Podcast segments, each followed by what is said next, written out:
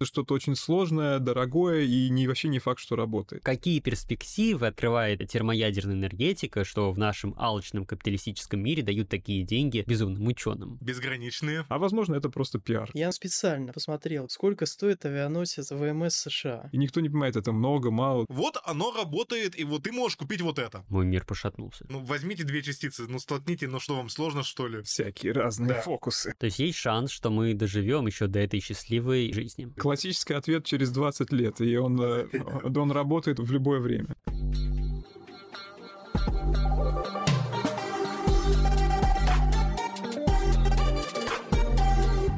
Всем привет, с вами инженерный подкаст и его ведущий Никаноров Александр. Сегодня мы затронем очень важную для всего человечества тему – термоядерный синтез. Что это такое, как оно работает, почему оно до сих пор не работает и что будет, когда и если оно заработает. Сегодня у нас в гостях доцент отделения лазерных и плазменных технологий Офиса образовательных программ Ярослав Алексеевич Садовский, Здравствуйте. старший научный сотрудник лаборатории физико-химических процессов в стенках термоядерных установок Института лазерных и плазменных технологий Степан Андреевич Крат День добрый. и доцент отделения лазерных и плазменных технологий Александр Александрович Степаненко. Здравствуйте. Наверное, логично было бы начать с вопроса, а что такое термоядерный синтез? Но благо нас слушают не только физики, но и лирики, поэтому, дабы рассмотреть это явление с опорой на вещи общедоступные, я спрошу так, что такое Солнце с точки зрения термоядерного синтеза? Ну, всегда принято говорить, что Солнце — это естественный термоядерный реактор. С гравитационным удержанием плазмы. Гравитационным удержанием, да, идеальная модель. Вот на Солнце непрерывно идут термоядерные реакции, за счет чего оно и греется. Но только такое наивное представление, что они идут у него прям везде и там на поверхности, это не совсем правильно. Поверхность Солнца хоть и горячая, но недостаточно для термоядерных реакций. Они идут глубоко внутри Солнца. Поэтому оно такое горячее. А поверхность у него как раз черная. Абсолютно Да. черное. У Солнца черная поверхность? Да, Солнце, как и все звезды, черные. Но излучает как абсолютно черное тело. Нагретое до температуры 5500 Кельвин. Мой мир пошатнулся. Да. Солнце, естественно, термоядерный реактор. Самый замечательный, стабильный, прекрасно работающий. Поэтому нет никаких сомнений, что термоядерный синтез работает. А что представляет собой термоядерный реактор э, неестественный, то есть который человечество пытается создать? Ну, из наиболее работающих и доказавших свою работоспособность, это царь-бомба. Здесь, да, разбиение, да, это уже руками человечества сделанные термоядерные реакции, которые совершенно точно шли да, действительно в термоядерных бомбах, да. Но использовать это для производства энергии несколько проблематично, поэтому если мы конкретизируем и термоядерный реактор, который может быть полезен с точки зрения производства энергии, то это, конечно, уже не бомба, а всякие физические установки, и среди которых сейчас одна из самых прогрессивных и обещающих — это установка типа Токамак, что расшифровывается как тороидальная камера с магнитными катушками. Это что является под, подвидом э, систем с магнитным удержанием, которые, в свою очередь, ну, являются системой удержания плазмы. Также есть системы инерционного термоядерного синтеза, и это уже больше про лазеры, без магнитного поля. Собственно, поэтому как раз и Лаплас. Э, Лазерные и плазменные технологии, где Лазерные — это про инерционный термоядерный синтез, а плазменные — это про токамаки, стеллараторы, магниторы, фокусы, наверное. Хотя фокусы — это как раз уже на границе там. Всякие разные Да. фокусы. Да, много всяких разных видов есть. Давайте отступим на шаг назад и представим себе такую простейшую модель гипотетического термоядерного реактора, из чего он состоит и какие процессы в нем происходят. Ну, совсем простейшая модель — это, как сказал один умный из э, древний теоретик, это, ну, возьмите две частицы, ну, столкните, ну, что вам, сложно, что ли? Простейший ускоритель, простейший термоядерный реактор — это ускоритель, где берем две частицы, ускоряем их до больших энергий и сталкиваем друг с другом. Получаем реакцию. Но выход там будет не очень эффективный, если говорить честно, то совсем неэффективный. Поэтому дальше начинается инженерия. Да, то есть вся проблема, э, если мы единичные термоядерные реакции, мы их можем запросто сделать э, разными путями, самый простой действительно там ускорителями. Но если мы хотим извлекать из этого энергию, нам нужно большой объем вещества, в котором идут термоядерные реакции. Грубо говоря, кусочек Солнца. И если у Солнца никаких проблем нет, оно вокруг себя ничего не имеет и никому не мешает, то если мы сделаем кусочек солнца на Земле, то оно все вокруг себя сожгет, зажарит и тому подобное. Поэтому надо как-то это удерживать, это вещество. А это, кстати, как раз вот та самая плазма, о которой мы и говорим, потому что при таких температурах вещество будет уже в состоянии плазмы. Единственный метод, как можно удержать плазму, это использовать магнитные поля. Поэтому все термоядные э, реакторы так или иначе используют магнитные поля для захвата и удержания плазмы. И это удержание плазмы есть основная проблема, над которой сейчас работают в термоядерной отрасли. Да, потому что, то есть, э, ну давайте тогда, э, может, Саша хочет что-то добавить, нет? Не, я хочу добавить только одно, что в термоядерном реакторе лабораторном то есть в установке на Земле не просто кусочек Солнца, а тысячи Солнц, потому что реально-то температура вещества Солнца, уж по крайней мере на поверхности, гораздо ниже, чем температура плазмы в э, реакторе. Конечно, но на поверхности реакции да. не идут. Да, ну, кстати, да. даже и в центре Солнца да. температура ниже, чем то, во что мы целимся в реакторе. Зато плотность выше, да, да, верно. Да, собственно, у нас э, есть инерционный, где совсем высокая маленькое время, очень большая плотность, очень большая энергия. Есть э, магнитное удержание, где у нас низкая плотность и высокая температура, сравнительно большое время. И есть гравитационное удержание, где безумно большое время, и безумно большая плотность. Безумно большая плотность. Нет, кстати, нет. Средняя плотность, потому что в, в инерционном она выше. Ну, наверное. Да, в инерционном она выше. Средненькая плотность, но выше, чем в магнитном. Э, и никакая температура. Ну, не О, то, что никакая. По масштабам термояда. По масштабам термояда. Какие-то жалкие десятки миллионов градусов. По-моему, десятки. Ну, наверное, да. да. То есть вот если вещество э, нагреть до определенной температуры, то атомы вещества начинают сталкиваться с друг другом с энергиями достаточными для того, чтобы произошла термоядерная реакция. И здесь фактор э, влияет и плотность этого вещества, и его температура, вот про что Степан говорил, комбинация. И, конечно, на Земле вот так получается, что вроде проще воспроизвести это в веществе с меньшей плотностью, то есть в разряженном газе, который мы нагрели до достаточно большой температуры, и в нем атомы начинают с такой скоростью сталкиваться друг с другом, что уже начнутся термоядерные реакции. То есть надо, вот, грубо говоря, поджечь сжечь вещество, нагреть его до такой температуры, что пойдут термоядные реакции. Э, и правильно было сказано, что это в понятиях температуры это какие-то сумасшедшие цифры, типа там десятки, сотни, миллионы градусов, которые человеческим сознанием адекватно не воспринимаются. Э, не знаю, как э, мои уважаемые коллеги, а лично мне вот эти все понятия в 100 миллионов градусов очень не нравятся. Гораздо приятнее оперировать энергией частиц средней. Как-то все сразу становится понятнее. Профдеформация, да. Да. Ну, любят журналисты писать, там, достигнута плазма с температурой 100, там, 20 миллионов градусов. И никто не понимает, это много, мало, достаточно, как это вообще? Начиная с сотого миллиона. Да. Как... Каждый новый. Это когда уже, когда круто-то? Когда 120 или когда 150? 220. 200, это непонятно. Вот. Просто есть определенная энергия частиц, когда уже они в столкновении могут вступать в термоядные реакции. Поэтому физики любят все таки больше оперировать энергиями. То есть проблема вся в том, что вещество должно быть очень большой температуры. На Земле оно, если с чем-то соприкоснется, то будут проблемы и, и у вещества, и у того, с чем оно соприкоснется. Поэтому вот эту сверхгорячую плазму надо как-то дис- дистанционно запереть и удержать. Для этого подходят электрические и магнитные поля. Ну вот так получается, что современные термоядерные реакторы, они все на магнитном удержании в основном. Одни из самых прогрессивных это вот Токамаки.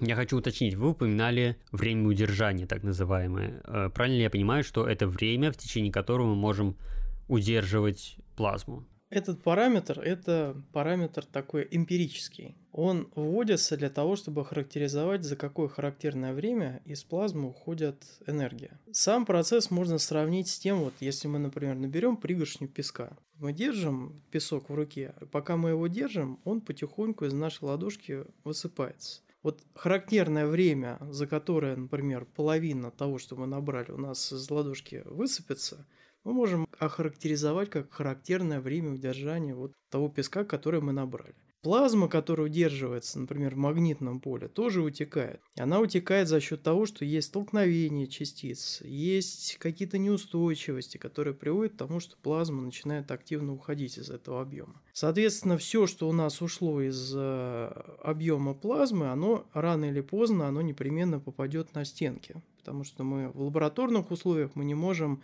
убрать стенки мы должны плазму где-то в каком-то вакуумном объеме создавать. Как только у нас плазма коснулась стенок, мы все считаем, что вот все, что этот поток или эти частицы несли с собой, оно все из э, плазмы унесло. Поскольку плазма непрерывно уходит из плазменного объема, она непрерывно уносит некоторое, некоторое количество энергии, соответственно, мы можем по этому количеству энергии и по отношению к общему энергосодержанию всего плазменного объема можем охарактеризовать, за какое характерное время у нас вот эти выбросы плазменные будут охлаждать центральный вот наш удерживаемый плазменный объект, плазменный объем. Поэтому с точки зрения вот, работы установки, энергетическое время удержания – это очень удобный эмпирический параметр, который позволяет нам охарактеризовать. А за какое время наша плазма, например, остынет, если мы не будем предпринимать ничего дополнительного.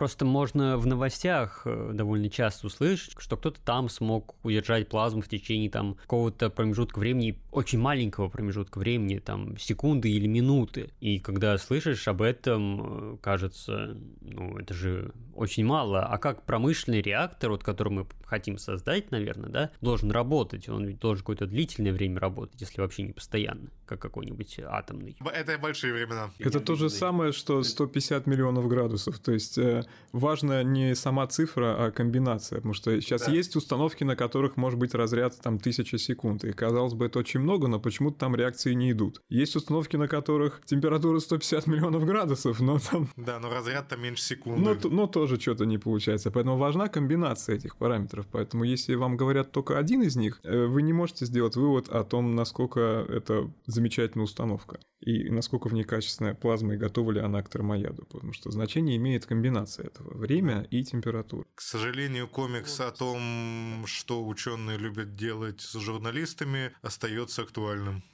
А что ученые делают с журналистами? А это не для эфира. Да.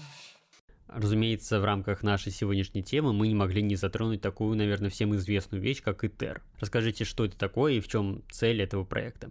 Это к Ярославу напрямую. Да, спасибо. ИТЕР — это токамак. То есть вот про что мы сейчас все говорили, самый перспективный термоядный реактор, который придумало человечество, реактор типа токамак. Они вот строятся с 50-х годов, придумали их в Советском Союзе. А после этого они строятся по всему миру. Можно прямо сейчас зайти на страницу Википедии, там есть список э, всех существующих токамаков в мире. Не так, чтобы их огромное количество, но несколько десятков, там около 30. Всего действующих сейчас, по-моему, порядка 50, всего в мире было построено больше 200. Ну да, то есть такое... За всю историю. Э, ну, скажем, гораздо меньше, чем ядерных реакторов, например. Потому что это все таки Больше. Больше? Больше.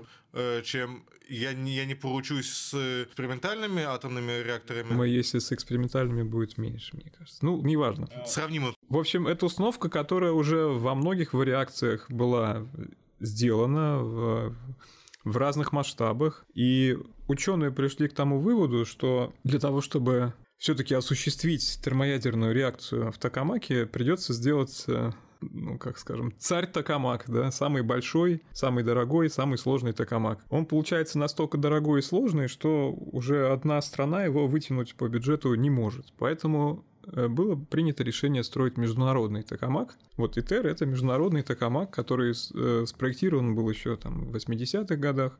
Конечно, потом дизайн его переделывался, но, тем не менее, идея довольно старая. И сейчас его очень активным образом строят. Э, строят его во Франции, просто потому что где-то же надо его строить, но он международный. У России довольно большая часть в этом проекте.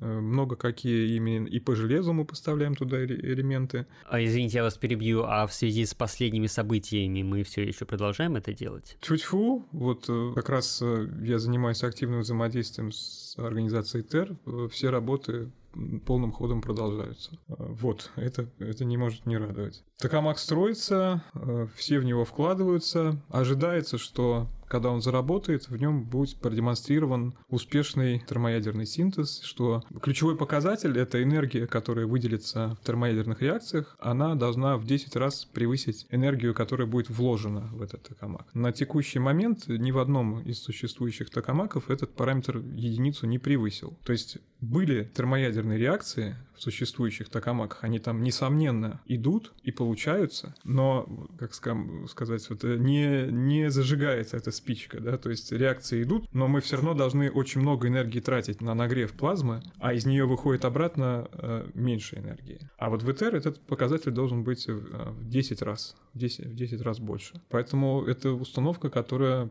должна продемонстрировать что термоядерный реактор может быть энергетически выгодным. Все физики, термоядерщики очень надеются и ждут этого момента. ИТР строит уже много лет, вкладывая в него огромные деньги. Ну, одним из самых дорогих проектов в истории его называют. Ну, порядка 20 миллиардов долларов. 22 миллиарда долларов его бюджет, что не, я не могу сказать, что это самый дорогой проект в истории человечества. Конечно. Во вообще с чем сравнивать? Конечно, да. Я, например, специально посмотрел перед эфиром, сколько стоит авианосец ВМС США. 10 миллиардов долларов. Ну, конечно, да. То есть, если деньги... Сочинская Олимпиада стоила 328, по-моему, миллиардов рублей.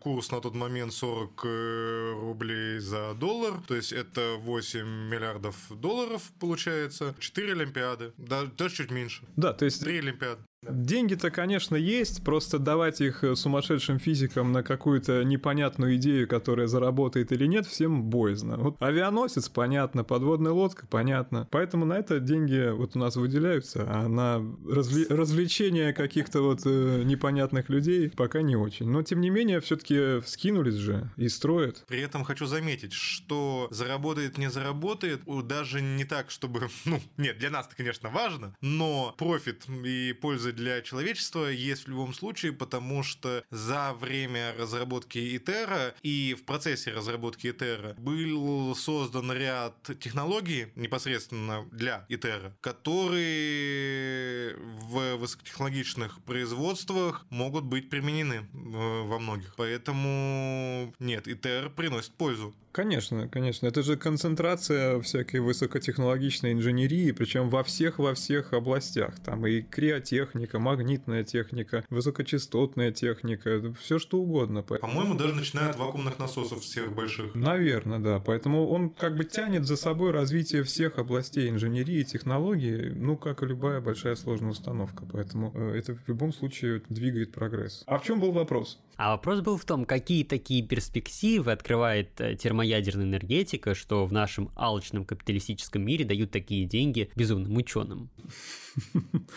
Э, безграничные, как любитель фантастики, отвечу так, безграничные. Конечно, это фактически, конечно, громко сказано, но это неиссякаемый источник энергии. Поэтому все, все конечно, там нефть уже скоро кончится, уран так-сяк его тоже выкапывает, конечно, там есть замкнутый цикл еще возможность, но все равно все ресурсы более-менее конечны. Ресурсы для термоядерной энергетики, ну, если строго по определению тоже конечные, но хватит их на гораздо дольше, чем всего другого. Плюс атомная энергетика это самая, наверное, безопасная из всех возможных энергетик на текущий момент и экологичная.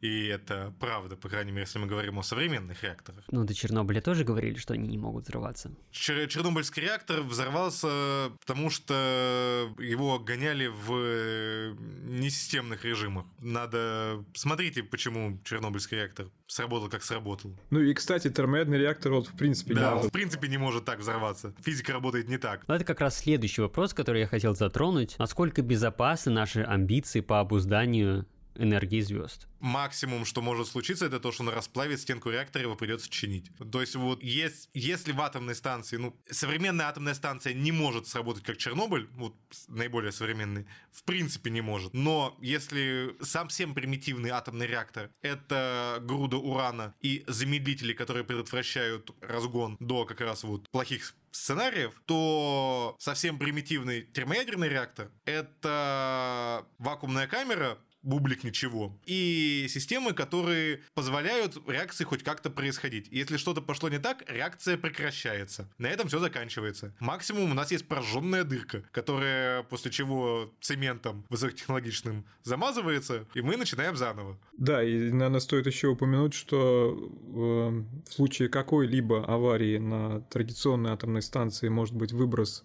огромного букета всевозможных радионуклидов, э, очень неприятных, то чего не делая с термоядерной станции, максимум, что может произойти, это выброс э, трития. Это радиоактивный э, газ, но он, во-первых, бета-радиоактивен, во-вторых, он очень быстро просто распадается, никаких там тысяч, десятков тысяч лет не будет никаких остатков таких. Поэтому, конечно, термоядерный реактор, он значительно чище, чем традиционный ядерный. Ну и потом трития, даже если произойдет выброс, трития очень мало. Конечно. Поэтому, когда это облако, если оно, например, начнет в каком-то вот в атмосфере распространяться, через некоторое время концентрация трития упадет до уровня, когда мы вообще просто не сможем регистрировать. Будет на пороге регистрации э, тот фон, который будет создавать да, распад трития. Никаких противных там ядерных осадков, э, ничего, выбросов долгоживущих каких-то вредных изотопов, ничего такого не может произойти с термоядерным реактором. А брелоки с тритиевым покрытием светящиеся продаются на Алиэкспресс. В тех концентрациях, которые условно считаются безопасными. И такая концентрация при, будет ниже такой концентрации очень и очень быстро. Да. А тритий это как раз то вещество, которое сталкивают внутри термоядерного реактора? Наверное, нам надо было с этого начать. Э, на самом деле, э, не все элементы могут участвовать в термоядерных реакциях. Э, если в ядерных реакциях разваливаются тяжелые элементы, элементы, то в термоядерных сливаются легкие. Самый легкий элемент во Вселенной это водород. И как раз при слиянии ядер водорода выделяется больше всего энергии. Э, на Солнце как раз в реакции участвует именно водород-водород, который вот один протончик и больше ничего. Классический водород, который вокруг нас. Но еще у него есть изотопы. Стабильный изотоп дейтерий, это когда протон с одним нейтроном, и нестабильный изотоп тритий, протон и два нейтрона.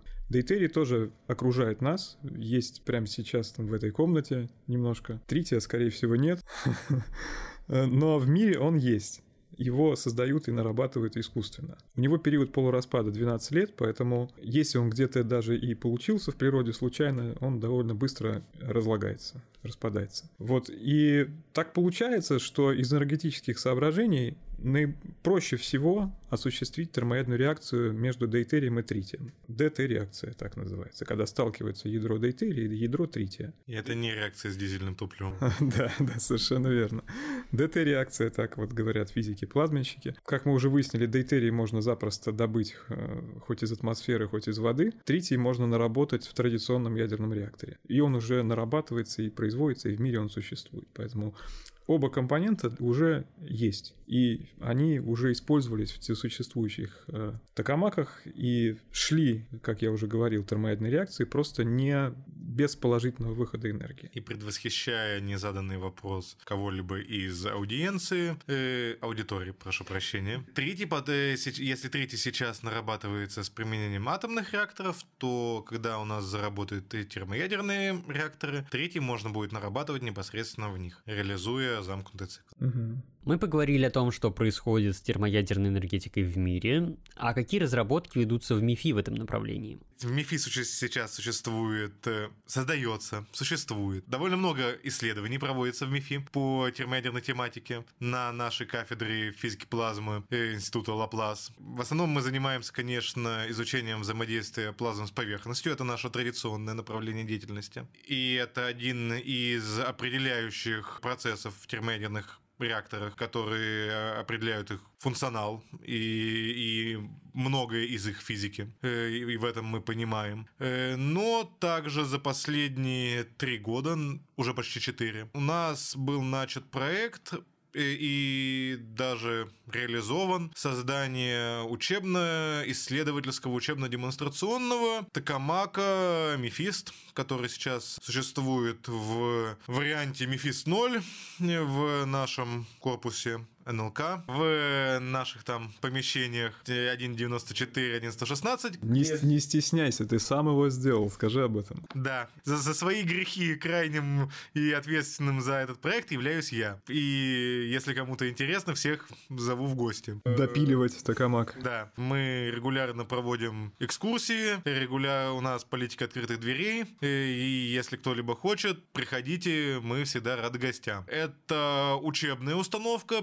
предназначенная для подготовки кадров. Собственно, в программе развития атомной науки и техники э, РТН на 2021-2024 года она записана под финансирование именно как учебная установка для подготовки кадров. Также мы на ней поднимаем науку и ее развиваем именно как исследовательскую установку. Какие-то реально прорывные результаты на ней ожидаются. Ну, мы хотим. Мы вполне хотим. Э, и здесь есть надежды.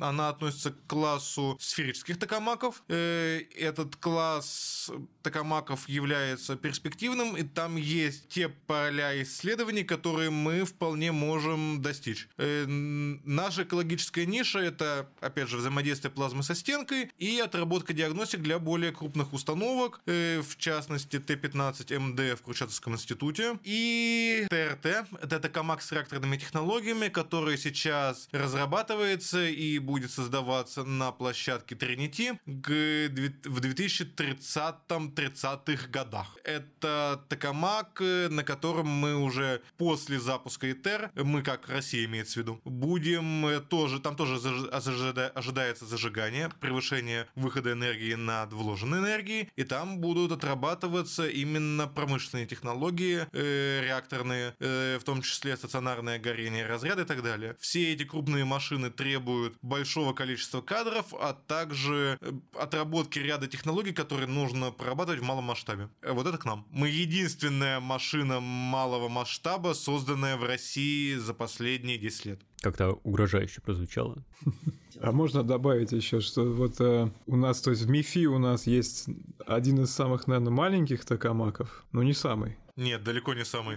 Да, даже по, и по миру, и вообще, ну, вообще, я бы сказал, что мы, наоборот, один из самых больших токамаков руч, ну, ручного производства. Лабораторного класса, да. да, хорошо. И при этом э, у МИФИ есть контракт с самым большим в мире токамаком, с токамаком ИТЕР. Поэтому мы вот объединяем от, от мала до велика. Да. А что мы делаем для ИТЕР? Для ИТЕР мы разрабатываем э, комплекс, диагно... диагностический комплекс по анализу пыли внутри токамака и тер. Пыли? Да, пыли, да, да. Ну, не пыли, которая вот на полу, а пыли, которая будет получаться в, как раз в процессе взаимодействия плазмы со стенкой. То есть вот плазма потихоньку будет подгрызать стенку, и вследствие различных процессов э, материал стенки будет переноситься, будет образовываться металлическая пыль. Она представляет определенную угрозу, поэтому важно знать, сколько пыли внутри токамака образовалось. И вот э, по аналогии с комнатой, как можно провести пальцем по полке или по шкафу и проверить, сколько пыли в комнате. Вы, вот проведя пальцем, вы понимаете, комната сильно запылена или нет. Пора уже ее чистить или нет. Точно так же вот э, диагностический зонд, который разрабатывается у нас в МИФИ, будет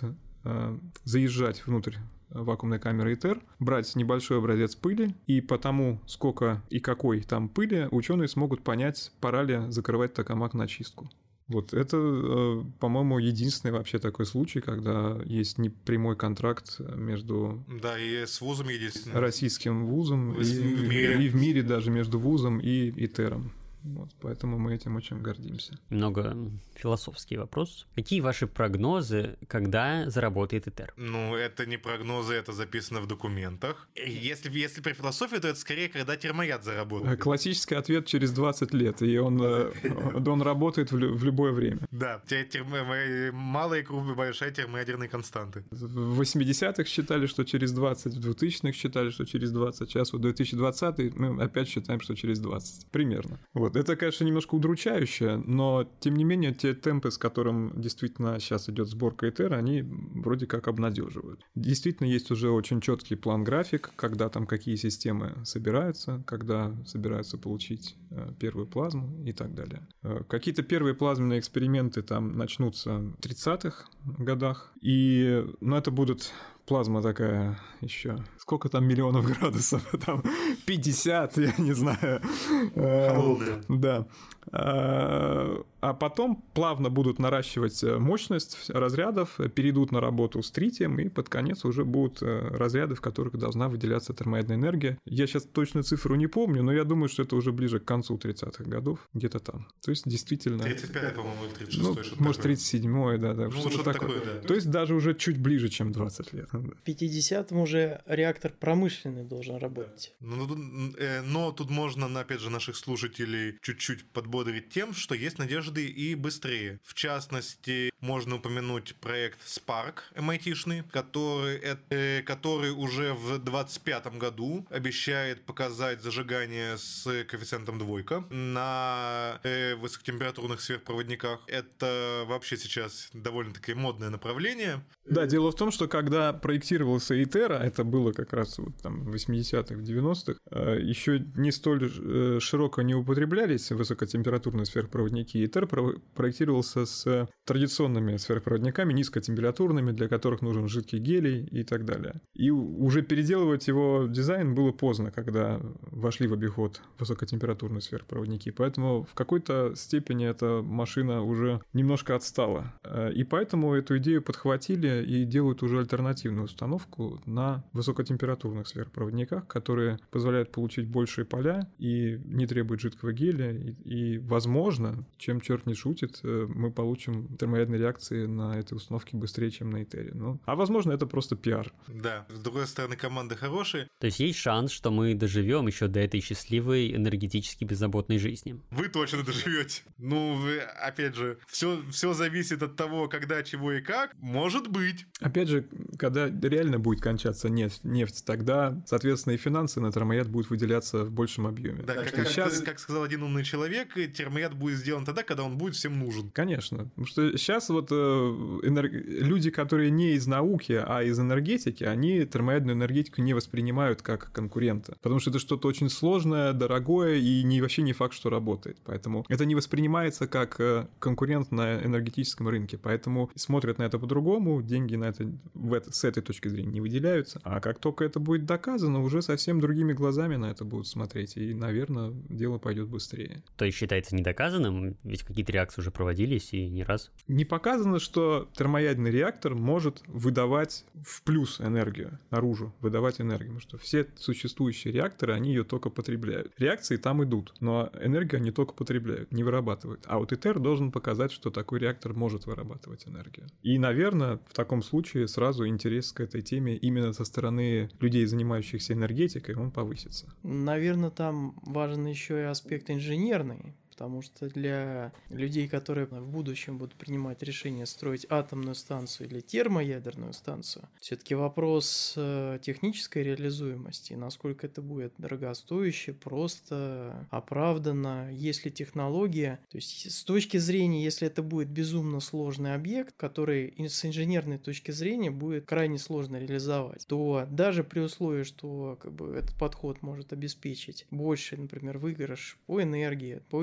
экологическим вопросам, я думаю, что в силу большей простоты и надежности решение будет принято именно в сторону атомной станции. Поэтому здесь вопрос не только в том, что мы должны просто продемонстрировать принципиальную осуществимость управляемой термореакции. Должны быть отработаны и продемонстрированы как бы в коммерческом окончательном виде и технологии, которые позволят этот реактор массово создавать и воспроизводить. Но это переход от лабораторных установок, а даже ИТЕР это лабораторная, по сути, установка, пере- перенасыщенные сверхдорогими и сверхсложными диагностическими комплексами для именно исследований, к промышленным образцам, где у нас как раз минимум диагностики, которая только необходима для того, чтобы машина работала. При этом, опять же, э, оптимизация идет на стоимость и на надежность. Это совершенно другой инженерно-технический подход. Э, И, собственно, это задача демо. Демо — это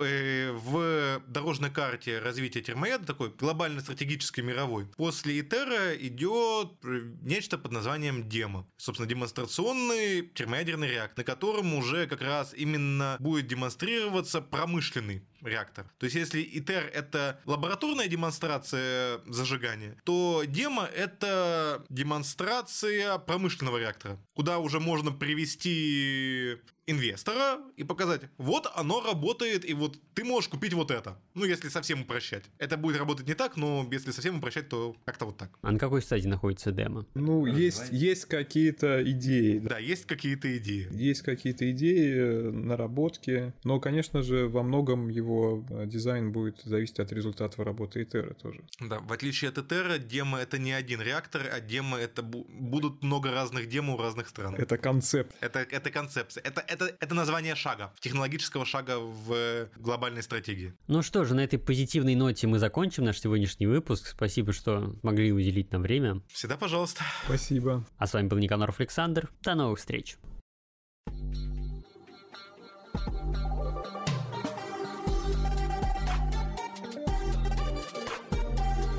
В прошлом августе на ИПП, это мероприятие для студентов, новоприбывших первокурсников, где они с вузом знакомятся им и тому подобное. Мы снимали репортаж, на котором у студентов спрашивали, это как раз был день Лаплаза, такой вопрос вот мы за ковыркой придумали, когда человечество начало использовать плазму в своих целях. С расчетом на то, что, ну, огонь-то вроде тоже плазма, ну, значит, с древнейших времен. Но мне никто не ответил на этот вопрос, поэтому я хочу уточнить, может быть, я вообще-то зря мучил этих бедных студентов. Огонь — это плазма?